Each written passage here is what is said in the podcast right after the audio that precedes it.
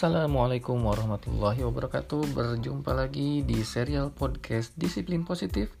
Masih bersama saya Irfan Amali. Di episode sebelumnya kita sudah membahas tentang 3R1H Yaitu bagaimana membuat unsur-unsur konsekuensi logis Agar proses konsekuensi logis menjadi related, respectful, reasonable, dan helpful Dan kita bisa memahami apa perbedaan konsekuensi logis dan hukuman. Apa bedanya disiplin positif dan disiplin biasa? Nah, pada episode kali ini kita akan membahas tentang hadiah. Bagaimana alternatif atau opsi untuk hadiah ini? Jadi kita akan bahas, pembahasannya tidak panjang kalau tentang hadiah, tetapi pada episode sekarang juga saya akan menjawab beberapa pertanyaan yang muncul uh, tentang uh, hukuman hadiah hubungannya dengan uh, kalau di ambil dalam konteks agama Islam itu seperti apa. Karena banyak yang bertanya. Oke nanti kita akan jawab. Jadi kita akan bahas tentang konteks hukuman dan hadiah dalam konteks agama Islam. Dan kita akan bahas juga tentang hadiah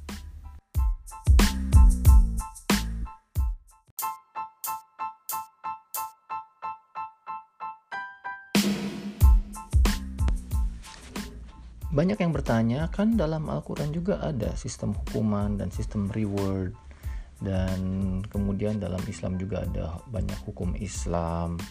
Jadi, mengapa di dalam disiplin positif tidak ada hukuman tetapi konsekuensi logis? Ya, jawabannya memang betul. Dalam Islam memang ada, dalam Al-Quran memang ada tentang hukum, tapi kita lihat harus konteks dan gambar globalnya kita sedang berbicara tentang konteks pendidikan, bukan dalam konteks bernegara atau sebuah konteks hukum positif, tetapi dalam konteks pendidikan. Dan kalau kita lihat di Al-Quran juga, pertama, eh, hukum itu adalah satu bagian dari bagian besar ajaran Islam. Islam bukan hanya tentang hukum, Bahkan dalam Al-Quran ayat-ayat ahkam, ayat-ayat yang bicara tentang hukum hanya satu pertiganya. Sisanya adalah tentang hikmah, tentang kisah yang menumbuhkan tentang karakter. Jadi seseorang menjadi mencintai Allah, beribadah, memang ada unsur hukumnya, tetapi naik lebih tinggi. Misalnya dalam ihsan atau tasawuf itu sudah uh, unsur hukum di sana ada, tetapi unsur hikmah menjadi uh, utama juga, jadi kesadaran gitu. Makanya kalau ibadah nilainya ada ibadah jenis pedagang yaitu ingin mendapat pahala itu kemudian ada ibadah yang para sodikin para mutakin yang itu betul-betul e, inna solati wa nusuki wa lillahi. Jadi untuk khusus untuk Allah. Jadi unsur hukum itu adalah sebuah kerangka saja bukan menjadi utamanya dan kalau kita lihat sejarah Islam juga bahwa hukum itu baru disyariatkan eh, ketika di Madinah. Jadi 13 tahun di Mekah itu semuanya adalah tentang akhlak, tentang hikmah. Dan yang sedang kita bicarakan adalah tentang pendidikan lebih banyak pada penumbuhan akhlak. Begitu. Nah, kemudian di dalam Al-Qur'an juga kita lihat banyak justru menggambarkan tentang konsekuensi logis daripada hukuman. Seperti Allah mengatakan fa'alhamaha fujuroha wa taqwaha. Maka aku ilhamkan ada fujurnya jahatnya kemudian ada takwanya. Kemudian Allah memberitahukan qad aflaha man zakkaha. Maka beruntunglah orang-orang yang mensucikan diri. Wa qad khaba man dan rugilah orang-orang yang mengotorinya. Kemudian di surat yang lain, fahadainahu najdain, kami tunjukkan dua jalan gitu. Jadi Allah itu selalu memberikan pilihan-pilihan. Kalau Allah hanya menerapkan sistem hukum, pasti Abu Jahal, Abu Lahab ketika melakukan uh, penindasan terhadap muslim pasti Allah langsung hukum. Sudah hentikan saja. Tetapi Allah tidak menggunakan cara itu.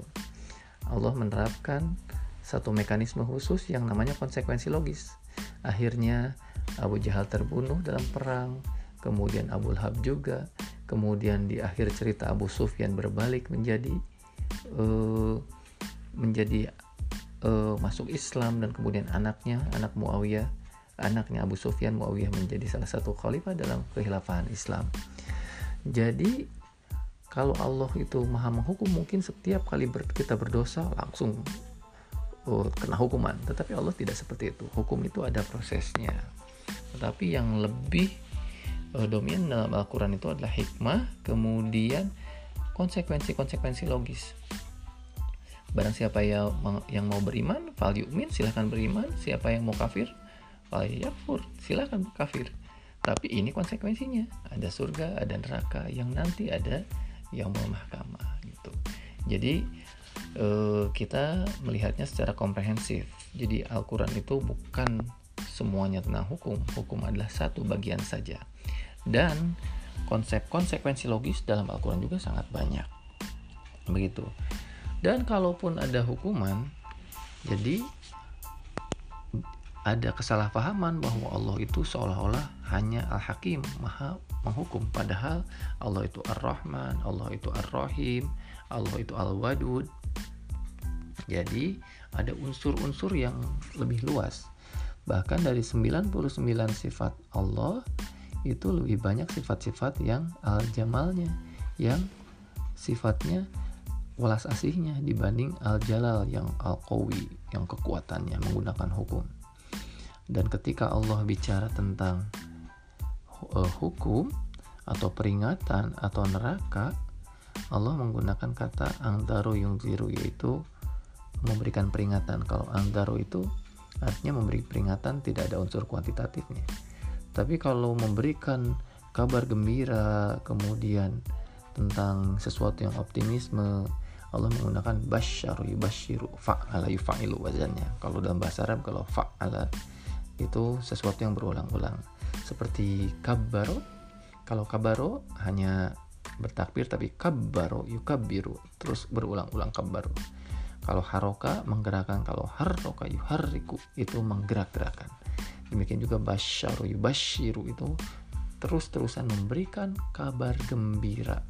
Tetapi kalau angdaro memberikan ancaman hukuman itu tidak ada unsur kuantitatifnya apa maksudnya? Jadi Allah dalam Al-Quran itu lebih banyak ngasih basyiron, kabar gembira, hal-hal yang menggembirakan daripada nadhiron, dari uh, ancaman. Jadi kabar gembira lebih dominan.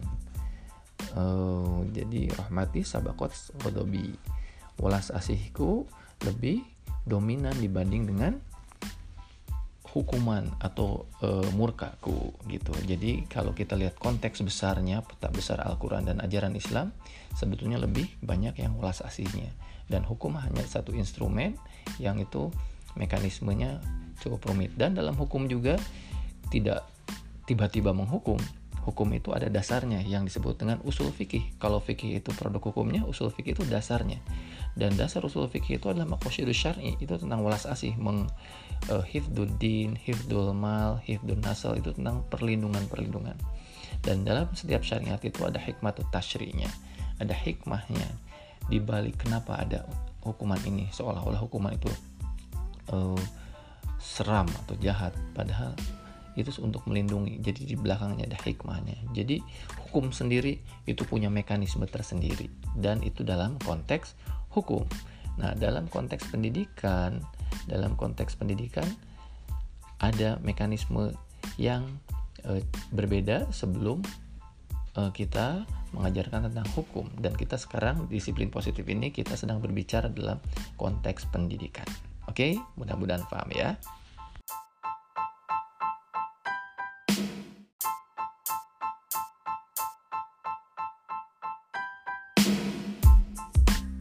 Nah, sekarang kita akan membahas tentang hadiah. Kalau kemarin kita menggantikan hukuman dengan konsekuensi logis, kalau hadiah kita gantikan dengan apa?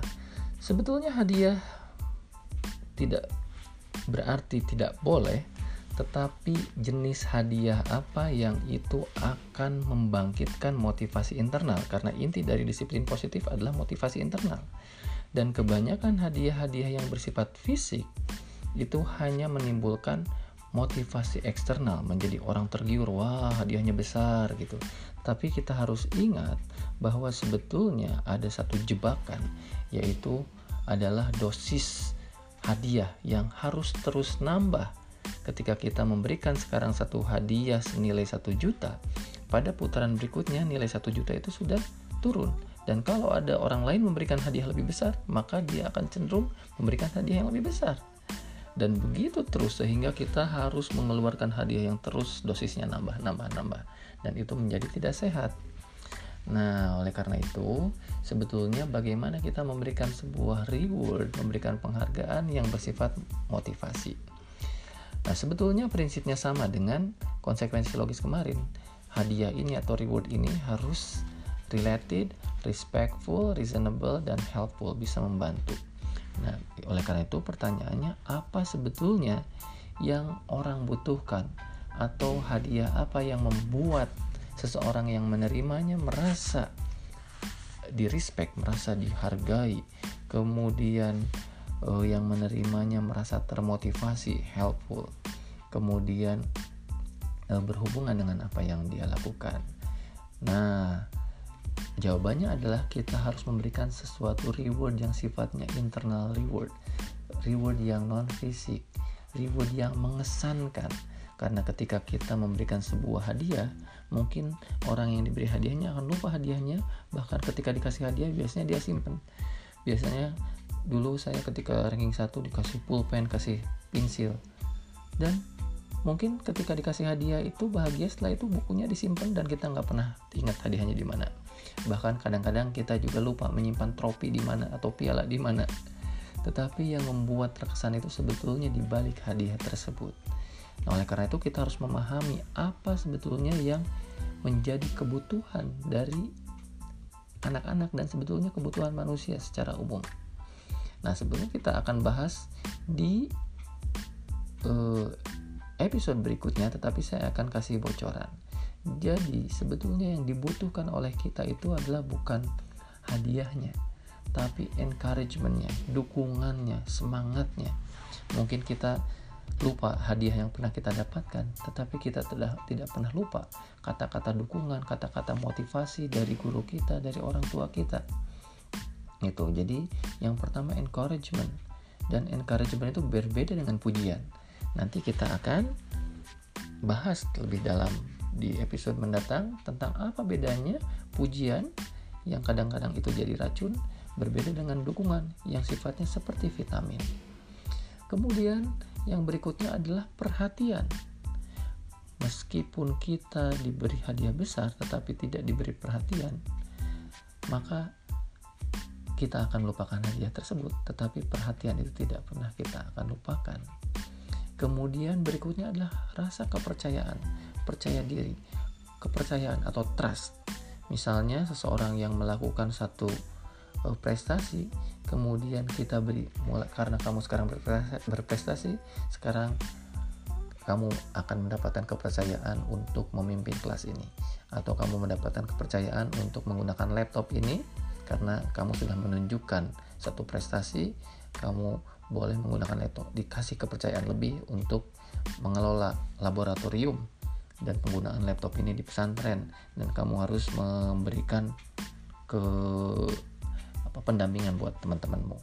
Nah, rasa kepercayaan atau kepercayaan atau trust itu adalah sesuatu yang berarti memberikan otoritas tambahan itu berarti.